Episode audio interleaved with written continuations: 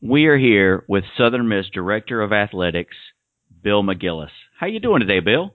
I'll tell you what, this is overdue, my man. I've been looking forward to To the Top talk. You know, I have that with myself every night, but uh, but it's nice. It's nice to have it with uh, with a colleague.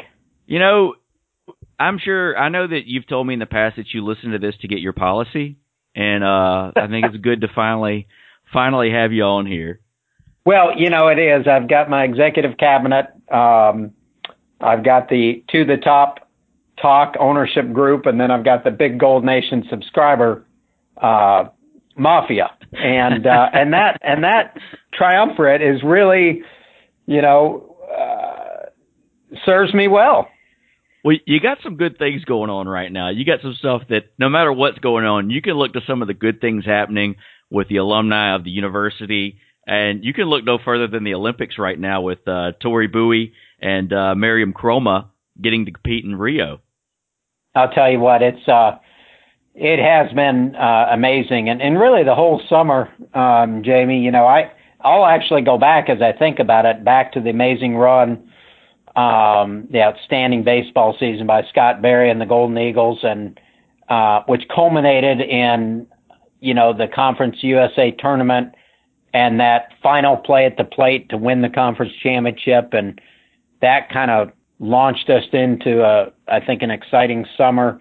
And and you know, having Brian Dozier on fire and doing the things that he's doing right now, uh, Brett being inducted into the Hall of Fame two weeks ago, and then as you mentioned, these Olympic Games, and and uh, you know, and both both with Tori and with Miriam, and and and Tori rightfully so uh, as one of the fastest women in the world, and, and just her astonishing success has been tremendous. But I'm also just so proud of Miriam, who's flown under the radar. Of course, represented Liberia, not the United States, but it's really neat to have someone who was just here this season represent the university so well. And, and, and Tori's done a great job of that. You know, we honored her last year at a football game. And, uh, but I haven't really yet got the chance to know her. So I'm looking forward to doing that. She's a, you know, it's an amazing story um, from you know small town Mississippi to Rio de Janeiro, and yet she's just embarking on her career. So um, I think wonderful things are in store for her. But all those things I mentioned um, this summer, Jamie, I think just they enhance the brand of Southern Miss. Even even you know Brett wearing that uh, Southern Miss baseball visor, you know when he's on the Jon Gruden you know, quarterback uh, show a couple of weeks ago. It's all it's all wonderful publicity for the university by great ambassadors of the university. Now, it, I've been trying to figure this out. I was thinking about it earlier before I talked to you, and you have a very unique accent as far as it relates to people around here. And you are actually from the Seattle area, is that correct? I am. That's uh, born and bred, and that's where my family still is. I'm actually one of 11 nine of my ten siblings live in live in the Seattle area. One of them's in Dallas, and and my wife is one of five, and they're all in Seattle. So Seattle, along with Hattiesburg, would be home. You know, I've I just told someone this week. There's no question we will end up in Seattle. The the only the only question within the question is whether it's when I'm six feet under the ground or sometime before then. um, you know, and I'm not sure.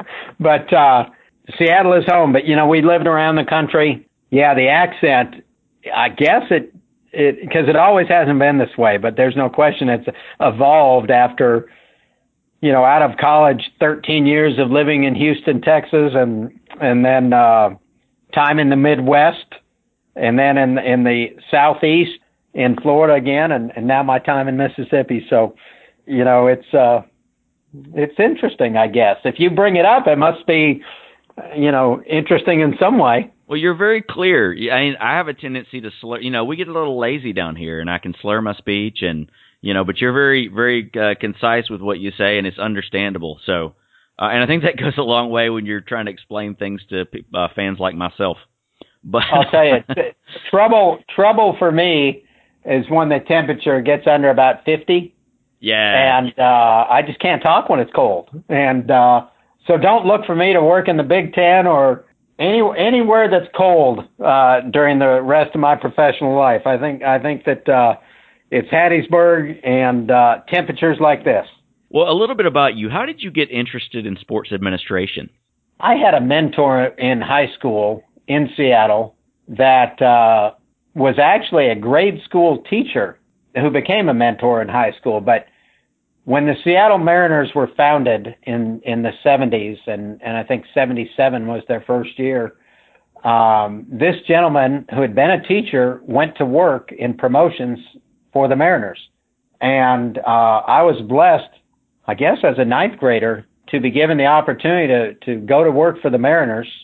So throughout high school and, and college, probably for six or seven years, I worked for the Seattle Mariners in the clubhouse as a bat boy.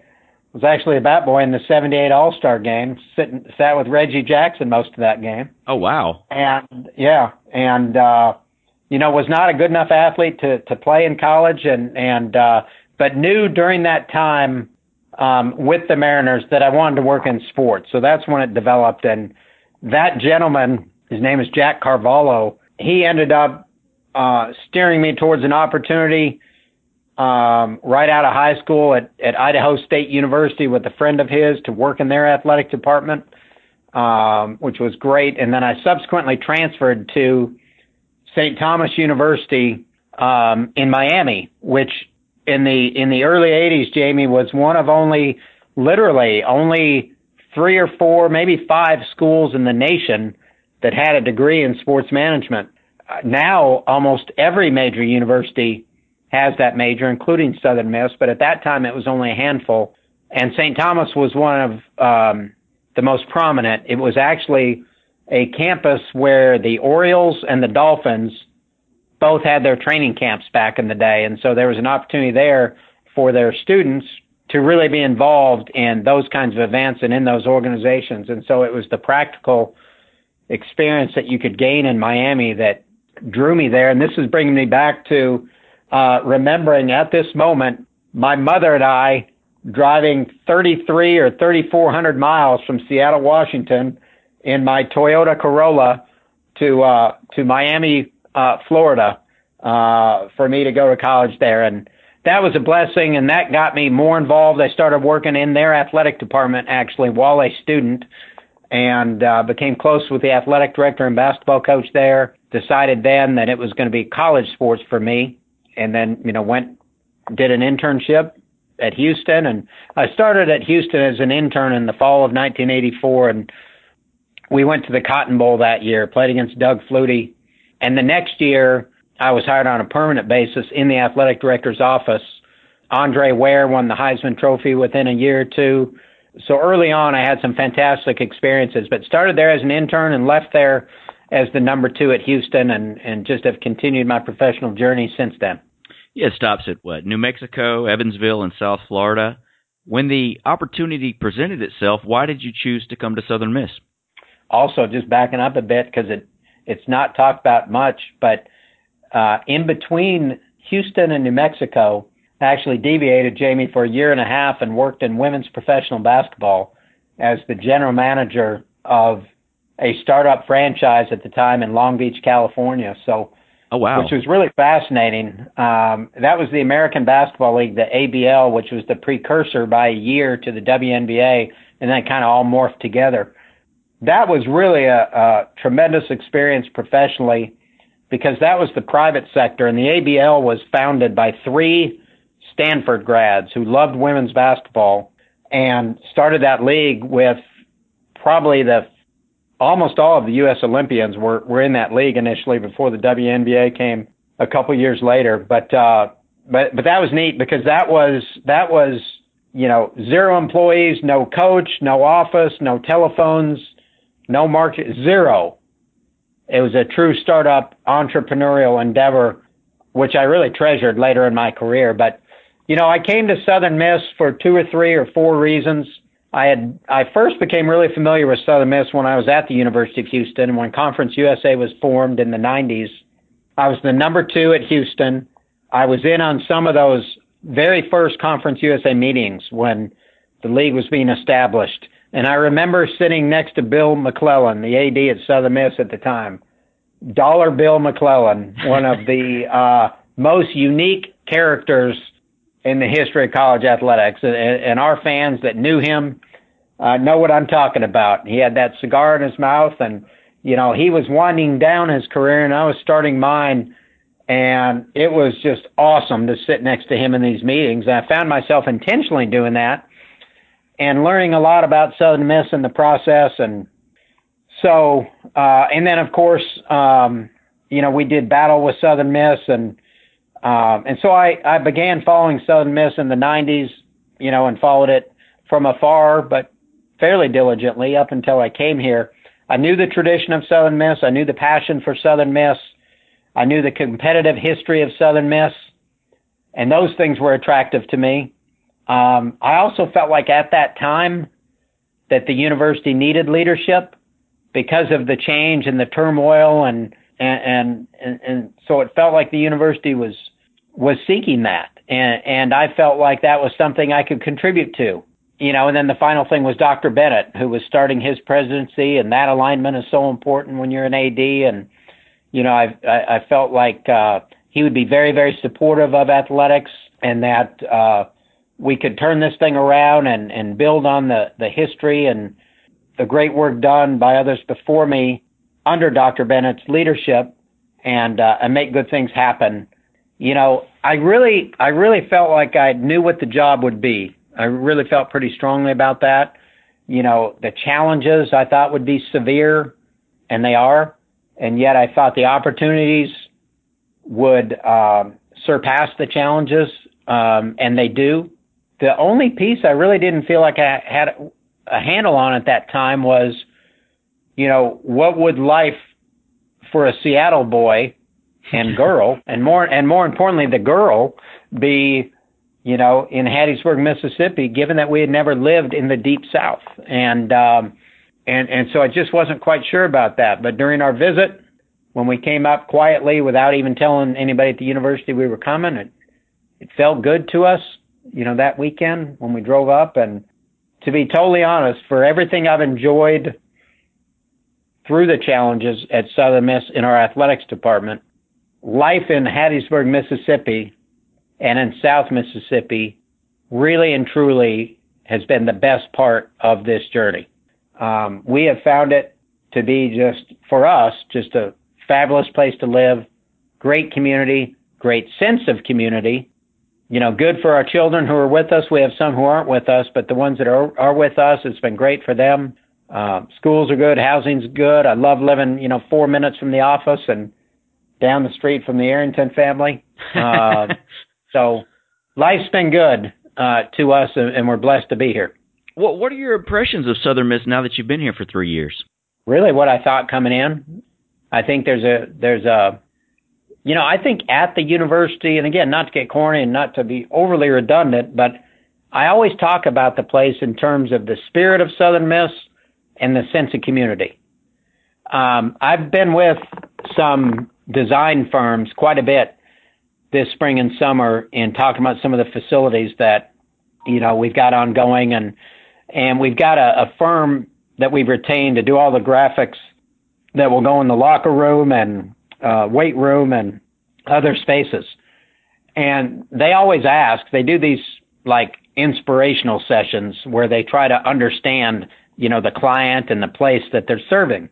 And so I've had a lot of time to reflect on, you know, that question and, and, and what Southern Miss is all about. And really for me, that's what it is. It's, it's, there's a spirit about this place. There's a sense of community about this place, um, that's very unique and I think special. I had about two weeks ago when this firm came in to do one of those sessions, I made them watch a video that we always show our, our football recruits every Saturday during that December January recruiting window when they come on official visits.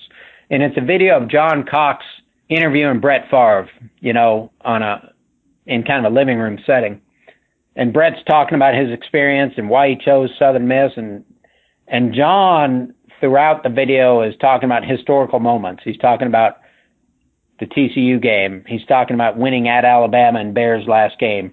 He actually reads a quote in that video from Mickey Spagnola after we beat Alabama about who Southern Miss is and why you don't want to play him and the spirit of Southern Miss. And I made them watch that video because I think you come away with it understanding Southern Miss better. And we're now going to take that, sort of that message and that spirit, and try to bring it to life in this new football locker room through the displays that are in there, um, the words that are in there, the messages that are in there. And to me, it represents more than just Southern Miss football. You know, it's really what the what the place is all about. Talk to us a little bit about the renovations up there at the athletic center. You know, I'm really pleased with a lot of the progress on the facilities front. Uh, longer term, we'll find a way to knock out the Reed Green Coliseum.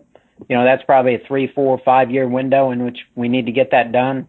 And there's a lot that will go into that, you know, and primarily it's going to be finding that multifaceted funding model to make it work. And, and once we, once we clear the deck of some of these shorter term and midterm projects, get the football season started, and get a couple other things behind us, then then I'll get focused again on pushing that ahead. But some of these shorter term things, um, you know, I think the weight room expansion turned out really well.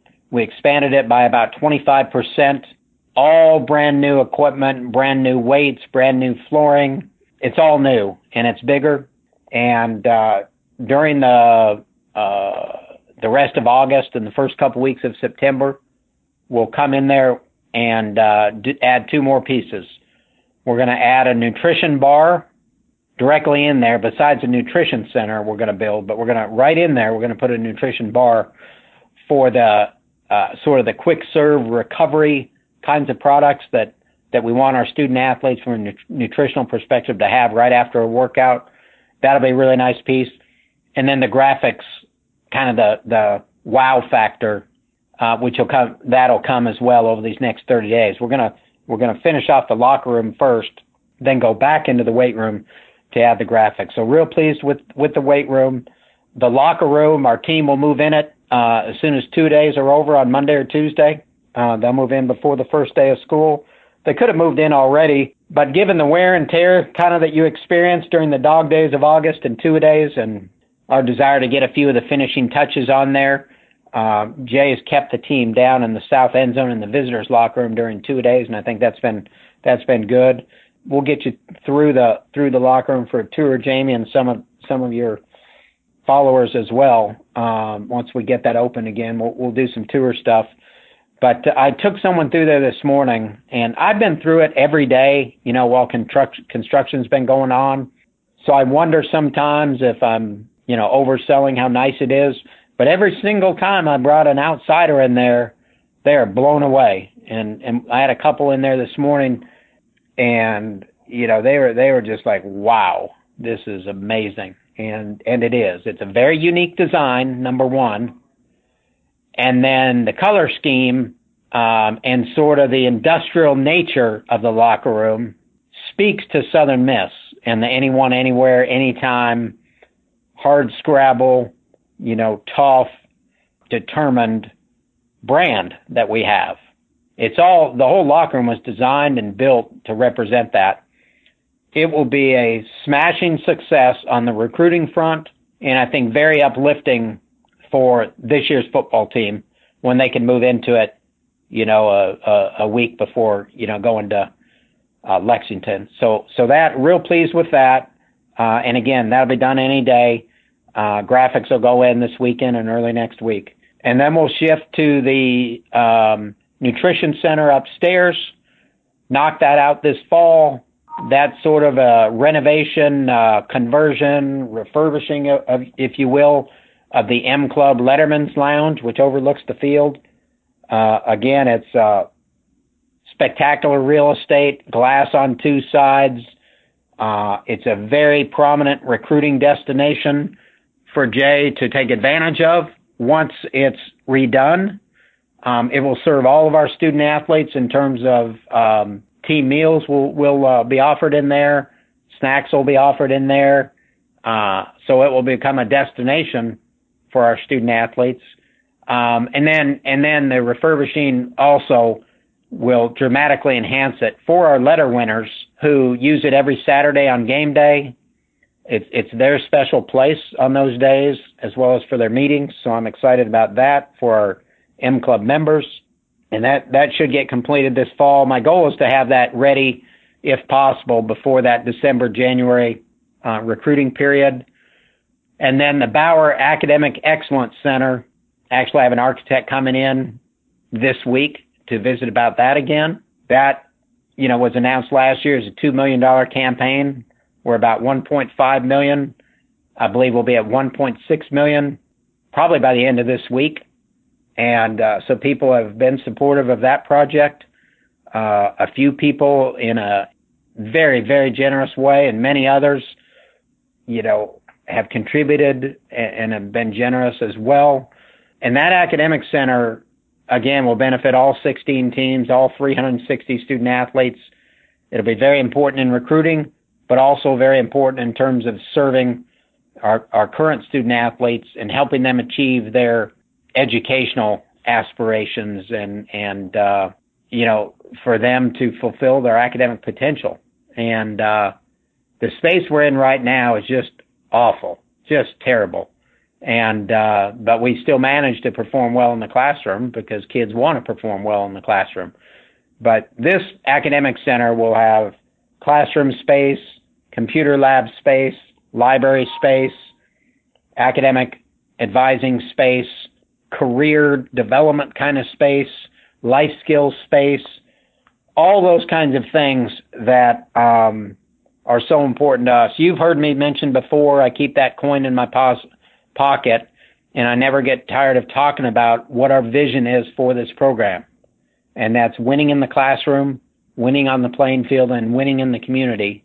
And these facilities are are going to help us do those things. Um, we've got kind of mid-term and longer-term projects in addition to the Coliseum, Jamie.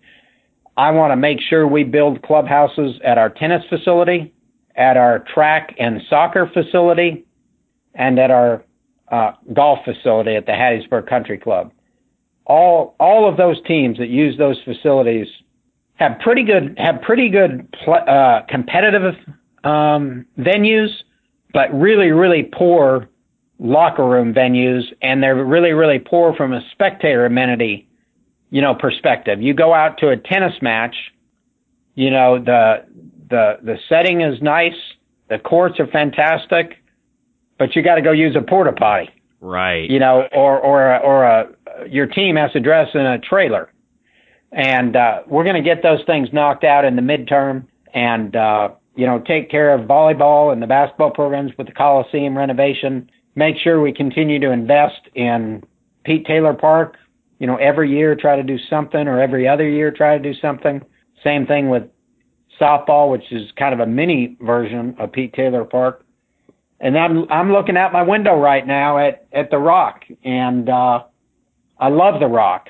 Um, it was one of the reasons I came here.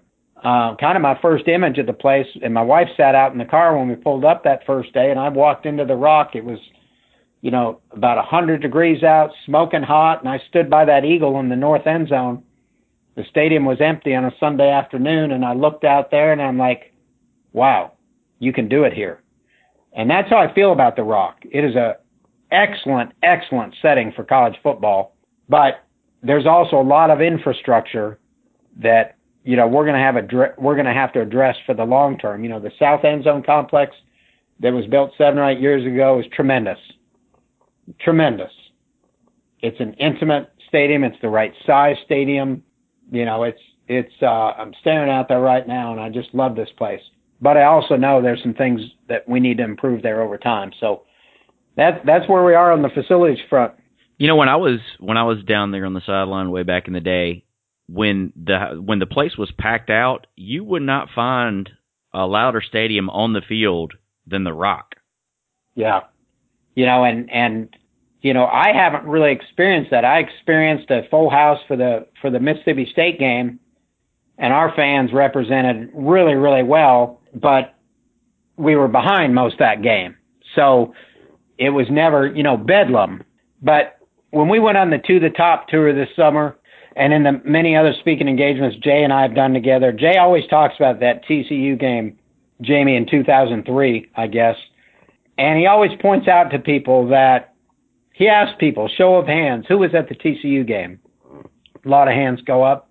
You know, and and he says, you know, and he's been in he's been at Michigan, okay? He's been all over the country, but but he maintains that that environment that night was as big time, as loud as as anywhere in America, and that you couldn't have a better environment anywhere than we did that night. And if we if we could have it that night in 2003, we can have it in 2016 and 17 and 18 and 19 and 20.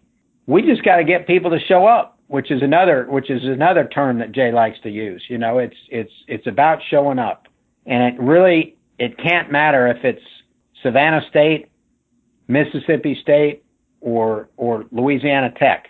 It needs to be about Southern Miss, not the opponent, and people wanting to come watch Southern Miss and support Southern Miss. And we've got some rabid fans that do that. We have some other, you know, great fans who, who don't find their way to, to the rock for one reason or another. And we need them to come. I've said many times our only challenge is resources. It's not conference alignment. It's not leadership among coaches. It's not a lack of a recruiting base. It's not tradition. I mean, we've got a lot of great assets. I've just rattled off some of those. Um, you know, filling the stadium and then the other venues is, is, is really what's imperative for our future success so that we do have the resources. If we fill the rock, it will drive everything we do. It'll drive fundraising through the Eagle Club. It will drive merchandise sales, licensing, concessions, parking, recruiting, you know, sponsorship, media rights fees, you know, all of it. You know, people often talk to me in terms of Hattiesburg's always been that way. Um, we've never been able to fill it or on a consistent basis, you know, for sure. And, and, and, and sort of speak to it with a glass half empty perspective. And I know what they're saying is true because I've seen the historical numbers. But I look at it from a glass half full perspective. And it's a new era. It's a new time, and that presents new challenges in, in terms of how great that living room experience is, and how many other games are on TV, and the uh, the media monster that is the Southeastern Conference, and so on and so forth. But I absolutely, truly believe that if we have an outstanding program that's winning in, uh, in the classroom, winning on the playing field, winning in the community, bringing home championships that I do believe people will respond here. I just believe it. I could be proven wrong in the future, but you know, we haven't yet done that for quite some time. And, uh, I'm hopeful that in 2016, uh, we can catapult this thing to a, to a new level and then just keep building from there, Jamie. What are your thoughts on the football team this year? There's a lot of momentum and a lot of buzz going on about this 2016 Golden Eagle team. I'm excited. Uh, you know, I'm I am a, a per, I am glass half full by nature. I, I'm optimistic, but at the same time, I'm not someone who who ever gets too high or too low. I think I'm pretty consistent emotionally, uh, and I think I need to be in this role you know, I'm not going to go dogpile when we win the conference uh, USA ba- ba- baseball championship, even though I thought about it for a moment. And and and when you know you're in the midst of a baseball season like we had in 2015, where a lot of fans were distressed, in particular at the end of the year, I think because my even keel nature, I was able to see beyond the fact that we were not in the postseason and recognized that we had an NCAA tournament team. We had a good solid year. And so while I was disappointed we weren't in the NCAA tournament, you know, despair was not an emotion I had. We had a good team, good staff, good players. You know, we fell a game or two short or, or a decision of a committee short in terms of votes. So having said that, I like our chances going into 2016-17, uh, and this, and this football season that's upon us. You know, I think we've got a great challenge to open the season in Lexington, a great challenge. Um, our people are rightfully optimistic about that game because we have a good football team. We had a good football team last year. We got a four-year starter coming back at quarterback. We got a thousand-yard rusher, good players on defense. You know, uh, Kentucky struggled late in the year, so people see that as an opportunity. I do as well. I also know that Mark Stoops has – killed it in recruiting for three years. Killed it. And Kentucky is going to win games in the future. So I think it's going to be a tremendous challenge uh, and a great opportunity for us. And and when I look beyond that, week by week, I think there's there's winnable games. And Jay talks about taking the field every time, expecting to win. And I believe our football team will go to Lexington, come home to play uh, Savannah State, take the field against Troy, you know, go to UTEP for the conference opener, expecting to win every one of those. And um, we've got a good experienced team. I don't think our depth, you know, is yet back to the to the level of the consistent championship uh, level teams at Southern Miss. Probably a little short there, but a lot of good players, good character. Uh, we're we're healthy. Can you hear me knocking on wood? I, can. I can. We are we are healthy right now for the most part. Uh, we need to stay that way to have a great year, and we need to perform. You know, a little part of me, you know, has caused me to be a bit concerned about all of the accolades this team has received in the preseason, generally being the consensus choice to win the West, um, generally being ch- uh, uh, chosen in you know preseason to win the league, all all of the you know deserved honors that Nick and Cameron Tom uh, and Ito have received going into the season. You know, with all of that, I'm a little concerned, not by the individuals. I'm not concerned that Nick Mullins you know, is is, is going to overlook anybody. But collectively, this team has been hyped, you know, fairly highly, and uh, I hope that these players have not forgotten where we were and uh, the grind that it took over three years to get to this point. That they keep that Southern Miss edge, you know, and uh, remain humble, continue to work, get better uh, tonight at our afternoon practice get better tomorrow. You can't go play Kentucky this weekend. It's it's two weeks from this weekend. But I feel good. We're talented. Great coaching staff. Love the way that that transition has gone. Jay has been superb. I think his staff's got good chemistry. I think they have bonded well with with this team. I think our team believes in this staff. I think collectively there's confidence. You know, I remember thinking uh, as recently as early last year, maybe the middle of last year, that recently, that, you know, we just don't have any swagger, which was probably the word as an outsider I would have always used for Southern Miss football. Yeah. And, and we had no swagger in 2012. Well, I don't know if we did. I wasn't here, but we didn't have any swag. We did. We didn't have any swagger in 2013. We didn't have any swagger in 2014. Even though we were getting better, we didn't have confidence. We didn't have swagger. And last year, you could see there was a turning point. Maybe it was, maybe it was going toe to toe with Nebraska in the second half and taking that game down to the wire.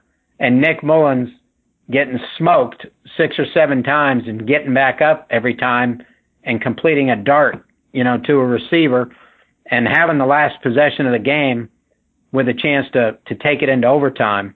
Maybe that was the turning point, or maybe it was a week after, or maybe it was going to Rice, you know, when we scored every time we had the ball and stopped them. I don't know, but the swagger returned at some point last year to a certain degree, and I'm looking for that to reach a zenith, you know, over the next couple of years. Hopefully sooner rather than later. How much of a of a part do you think Zach Woodfin had in all that? Huge part. Huge part. Zach Woodfin has a has an it factor, quote, it factor about him that's rare. We have a hundred employees, and I, I mean this sincerely. It's not going to happen because of you know his professional path and um, a lot of reasons. But if if if Daniel Feig, who's our executive associate AD, the number two in our department, if Daniel left um, the university, I could pull Zach Woodfin out of the weight room and make him the executive associate AD. Because Zach Woodfin is all about leadership, inspiration, authenticity, substance, focus, And it doesn't matter if it's a football team, our tennis team, my administrative staff, our fans. He's a magnet for people and and there's no question he contributed immensely to our advancement last year, along with a great coaching staff last year. There's no question in my mind that having that consistent voice from last year to this year to go along with the new voices of Coach Hopson, Coach Pecoraro, Coach Dawson, and the other members of the staff that collectively have have uh, served us so well. They're, you know, it, it's all it's all because of the collective group, but but that voice not changing in January, February, March, I think has helped us get to this point uh, without losing a beat. You know, he doesn't use profanity. He does not rant and rave.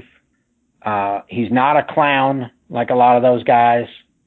Um, he's a leader of men and a leader of women, and he exudes it every day. There, there is some outstanding strength coaches in America. There there can be none better than Zach Woodfin. I interviewed him a few weeks back, and then when we finished, I got up and did some push-ups. I just couldn't help myself. So how many how many guys and gals from around here have you invited to be on your show before the athletic director made its made its way to be the top talk? You're going to be on episode number 28. You'll be on 28. Wow, wow! You probably had Brent Jones and Unfortunately, you know. unfortunately, I had Brent. Yeah. Okay. Well, I'm glad I could finally join you. This has been this has been great. I do. You know what? I you've you've seen me before um, tweet about sharing the gospel of the Golden Eagles around uh, the state, the region, and America. This is another opportunity, you know, to to just talk about a place that's and a program that's special. And and I've done a lot of things today, Jamie. I've worked, um, and part of the things that's fascinating about a job, the job of an athletic director, is the diversity of what you do. You know, I started this morning. I opened my day, you know, probably at seven, going over some emails from the graphic design firm that's finishing off the locker room, and so I was in the mode of thinking about the Southern Miss message and whether I liked the pictures and and these these materials they were using to tell our story. That's kind of how I started my morning. Then I then I went out to football practice. They started at 7:15 this morning. I went out and watched them for a little bit, and then uh, a couple from the coast, great donors that have been away from the university and moved back to Mississippi. They were up here, so I took them out to practice, and then we toured the weight room and the locker room and and the future home of the nutrition center and I talked to them about the Eagle Club and our vision for for winning in the classroom, winning on the playing field, and winning in the community. And you know, then I had a had a quick lunch, and then I came back and met with, um, well, did some more work with the graphics firm. Uh, spent about 20 minutes uh, working on a, a gender equity and Title IX initiative and some planning we're doing there. Then I went and met with um, IMGL, which is which is the ticket sales force that that we outsource our outbound ticket calling function to. Spent about an hour with them strategizing on how to fill up the Rock, how to fill up the Pete, how to fill up the Coliseum. I jumped on an NCAA um, webinar for about 10 minutes related to a really front burner concept that we're studying in college athletics today is the time demands being placed on college athletes and whether they need to be scaled back some. Is it too over the top with practice games, film, meetings, life skills, community service? You know, there's so much opportunity for them, but so much in terms of responsibility as well. So I did that and you know, and then I went back and looked at some more photos that that that the graphic artist had sent me and and now I'm doing to the top talk and but but this part of the day, sharing with you, talking about a lot of things going on is really fulfilling to me because I enjoy talking about Southern Miss and you know just the advancement of our program, how to do it, all of it. I do sincerely. No, you know, no kidding. Kidding. All kidding aside, I appreciate being on. Well, I, I appreciate you coming on, and and I'd be remiss if I didn't ask you about this before I let you go you know, we're we're kind of in an interesting time right now, and there's a lot of shakeups that feel like they're about to happen. What are your thoughts on the, the current situation of conference realignment, and where do you think Southern Miss falls into the mix? Austin, Austin, did you say my next appointment is here? I've got, I, I've, I've got, I've got to wrap this call up immediately. oh, kidding! You would be remiss. Yeah. Uh, that's funny. That that just made me think of a a, a scrum. You know, I was about I was about Jamie to refer to you as a as a journalist and and and valid and validate that you would uh, be remiss by not asking that question. but in fact, instead, it made me think about this great interview I watched the other day, and it, it was it was actually a radio interview that you can Google and listen to, where Tom Herman, the the great head coach at the University of Houston, was talking to a talk show host in Houston, and uh, Tom Herman was really angry with this guy for reporting erroneous information. And Tom Herman uh, referred to the guy as a journalist and his failures as a journalist. And he said, I'm not a journalist, coach. I'm an entertainer. and, uh, yeah, I like and, that. Uh, but uh, you'd be remiss as a journalist and an entertainer had you not asked me that question. So it is a crazy time, a really fluid landscape. You know, it's I don't have a crystal ball, Jamie. I really don't. I talk to a lot of people in our industry. There's a lot reported, some that's accurate, and and much of it we know is not accurate. Um, I don't think it benefits the university for for me to talk a lot about um, opportunities um, or conversations and, and, things that some commissioners um, prefer to be private. You know, we're not going to chase unrealistic, you know, opportunities that are not going to come our way. We're going to target opportunities that may be in front of us. And, you know, so interpret that however you choose. Um, we've done the smart things. We're telling our story. We're living our story, most importantly, you know, and, and, and our, expectation, our aspiration now is to be champions in Conference USA and forge ahead as the best program in this league, the, the most broad based successful program in this league, not just football, not just baseball, but across the board. And by doing that, we're going to position ourselves best for a changing landscape. And when opportunities present themselves, you know, hopefully we'll be able to seize them. And you know, our competitive history, which is really staggering when you look at the last 20 years um, in term in football, and that is the you know the case that we're going to make and are making if we're not in Conference USA in the future, and, and I'm not predicting that we won't be. Um, we have a good league. We have a highly competitive league. We have a league that doesn't enjoy a great brand right now and and and it's a league that's operating in a in a crazy landscape. But um, when you look at at Southern Miss athletics and football in particular over the last 20 years, uh, relative to the rest of the country, it is um, amazing. You know our our success. And I've rattled off a few stats. Were you at Were you at the Golden Eagle Fan Fair? I was you know, I you might have laughed when you saw me take the stage for you know not at know, all for my view. but you know some of the stats I I cited that day and you know I have studied and analyzed our competitive history um, way back, but in particular the last 20 years, because this modern era is what matters the most. You know, when when you're when you're talking about a program, many many people that may listen to the to the um, podcast and to the top talk may not have been at the Golden Eagle Fanfare. So sure. I want to cite I want to cite a few stats. And this is the story that I share with national media, with Mississippi media, with conference officials, with colleagues, with fans, with everybody.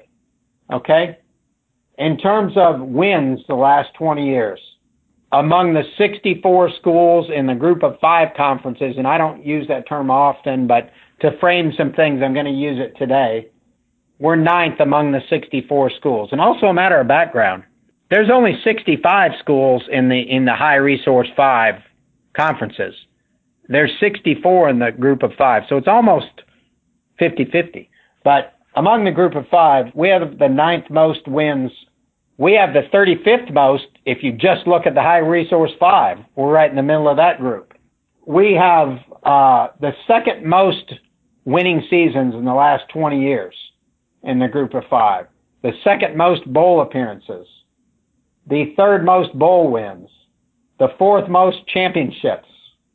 Uh, we've been ranked in terms of number of weeks in the last 20 years, the third most.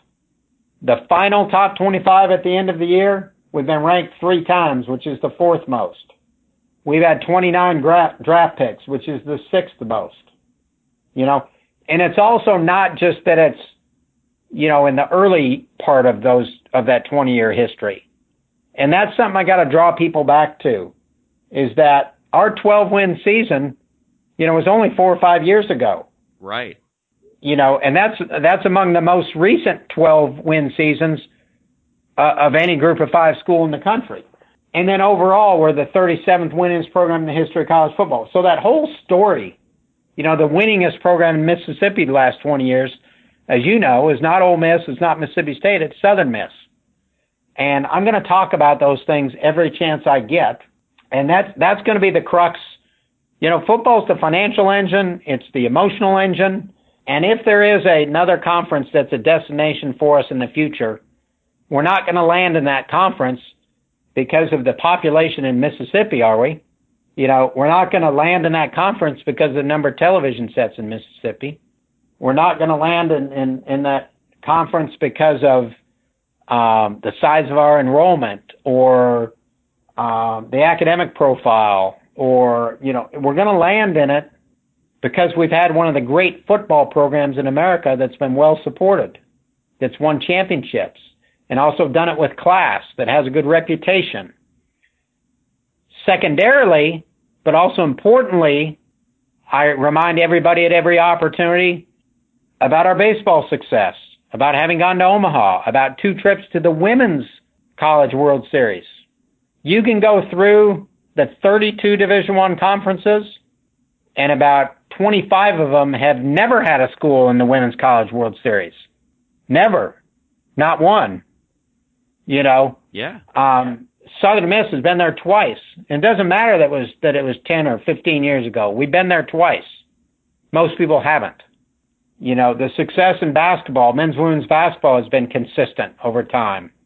So a lot of good things. And then academically, this is our ninth straight year with an improving GPA and so all of that's going to matter, but you'll hear me talk a lot, you know, privately and publicly about this, the football strength that we bring to the table in Conference USA and uh, and elsewhere. And and you've always been a guy that since you've got here, you kind of keep things close to the vest until you're ready to reveal them, until they're ready to go. And I, I think that's terrific. And I, I really didn't expect you to delve too much into the whole uh, realignment issue because I know that you're you know working behind the scenes to put Southern Miss in the best position possible. I didn't share anything. I didn't reveal anything, did I? Not at all. Not at all. No, but you, you you you revealed your strategy, which is selling Southern Miss, and I think that's the thing that uh, anybody that's a Southern Miss fan can get behind. I hope so. I think people are. I think we've got momentum, Jamie. Uh, we need to capitalize on the momentum. Uh, there's just so much opportunity. The resource challenge is severe, and it is important that we turn this financial picture around by three million dollars, probably. You know, in the in yeah. the next year. or So, just in terms of annual revenues, that's you know, you've got the decreasing conference revenues, and that's just the reality of it. And then you have the escalating costs with uh, scholarships going up four and a half percent, plus the cost of attendance, and just the escalating costs of commodities and things like that. We've got to have people step to the table and not not talk about it, not write about it, not get on message boards and you know do this, that, and the other. But then I go, but but then I but then I I check their ticket or giving history, and there is none. No, it's and and every dollar, every ticket bought matters. You know, it's not about Chuck Siena giving seven figures and and uh, you know a, another individual giving a hundred dollars to the Eagle Club. It's it's how collectively we do it, and everybody's contribution at whatever is right for them is very important. Everybody can make a difference, and the individual that you know is a Circle of Champion right now that's given a hundred thousand dollars. Heck, I'm asking that individual to invest two hundred thousand dollars, and the individual that that uh, right now has only uh, been able to give a hundred dollars annually. I'm asking them to take a look at whether 200 is doable or 150. Golden Eagles bringing other Golden Eagles to us, to the table, is a great way for our fans to help. I'm often asked, how can I help? You can help by, if you're not in the Eagle Club and you're not a season ticket holder, doing those two things. If you are and you're at your capacity, which many people are, you can help by bringing someone else on board. Calling me, calling Brian Morrison, calling Marcy Lanou, calling Chris Condit in our ticket office, calling Brent Jones and telling us, hey, Bill, hey, Brent, hey, Brian, hey, Marcy, you know, my neighbor, Mr. So and so, Mrs. So and so, you know, this colleague that I work with, this guy I went to school with at Southern Miss who's not involved, hey, would you reach out to him? You know, those kind of leads like that oftentimes will result in people becoming more engaged. Um, and that's really a great way for people to help us again, regardless of what their personal wealth is. And uh, I I want to I want to share on to the top talk how appreciative I am of every single investor, every single golden eagle, because they all matter, and I'm thankful thankful for all of them. And you can get in for as little as I believe fifty dollars, just to get into it. You can, you can, and uh, you know, and then we got a, a lot of other people out out there, Jamie, and this is kind of a different subject matter maybe for another day, but you have so many folks out there that are Mississippi State, Ole Miss, Alabama, LSU graduates or lifelong fans in our community that I'm okay with being their second favorite team because they're not they can't go to Tuscaloosa. They can't get a ticket or they've got to work on a Saturday morning so they can't make it happen or Starkville or Oxford or what have you. Um, I want to get those fit those folks to enjoy college football at the Rock, enjoy college basketball, you know, at the at the Coliseum and softball at the softball park and and um it's a community thing. And when we get to that project of doing Reed Green Coliseum, the only way it's going to get done is if everybody comes together in our community and believes that hey, forget the forget the 15 or 20 times a year our basketball team is going to play there think about the other 330 or 340 days of the year that we're not getting events in Hattiesburg, Mississippi in the Pine Belt. You know, where it's not it's not limited to the Saenger Theater, which is a tremendous venue, or it's not limited to Brewski's, or it's not limited to Bennett Auditorium, or a 50 year old building in the Coliseum. You know, and so they and so you know we can't have certain events here. But if as a community we want those things here, and you know, then then we need a 7,000 seat state of the art venue, and uh, we can make that happen. But it but it's only going to be if it's a collective desire, and the only way we're going to get to the top is if all Golden Eagles come together, and I feel like that's happening. I feel like that momentum is there. We don't need him to wait until after the Kentucky game to see if we win that game. We need him to do it today, tomorrow, and the next day. I think we could take our uh, Laughs for Life show over there. We could bring Frank Caliendo up to the to the Coliseum. Man, you guys did a fabulous job with that, and uh, great, great cause. Um, you know, to, to support a very important cancer initiative. Um, but there's so many things like that uh, that we do a great job of in our community, Certainly. and we can do them on a we can do them on a bigger scale. You know, if, if we have this kind of this kind of venue but I'm excited. I'm really excited about what's ahead in 16, 17. I think we got a big year on the horizon um, in many, many ways. I'm, I'm pleased we've got the basketball situation. Uh, it appears behind us. I think Doc Doc was the right guy to steady this ship to get us through this challenge. He can put that back together now, and and and we can have success in basketball again in the future. Joye's going to continue to do great things you know, we're going to go into the 2017 baseball season expecting to go to a regional again. Wendy Hogue's got us on track in softball, doing an amazing job. You know, we just finished the most successful probably spring semester in a decade or more. Tennis is doing well, golf's doing well. John Stewart's got our track and field program on a trajectory that we haven't been on in quite some time. Tori Bowie's going to go get a gold medal for us, um, at least one before she leaves Rio. So, you know, Brian Dozier's heck, Dozier's going to end up with 40 home runs. I mean, if he keeps this up, man, he is he is doing it. And uh, little old Southern Miss with with with two two men going into the Pro Football Hall of Fame within three years. Incredible. How about that? You know, you you can't tell me that there is a ceiling on what we can do at Southern Miss when you have two men going to the Pro Football Hall of Fame within three years. There is no ceiling. We can play on New Year's Day in football at Southern Miss. Let's get it started in, in two and a half weeks from now.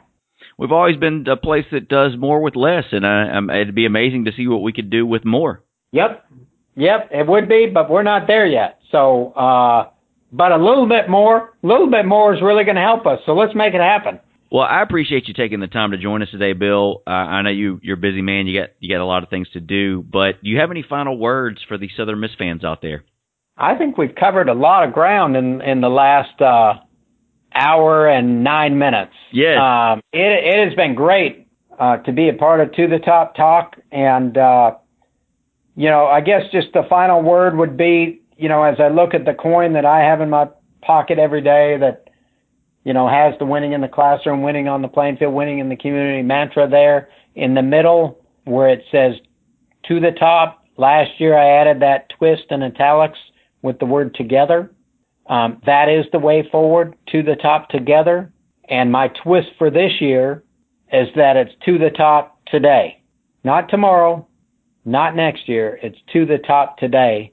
And let's go do it.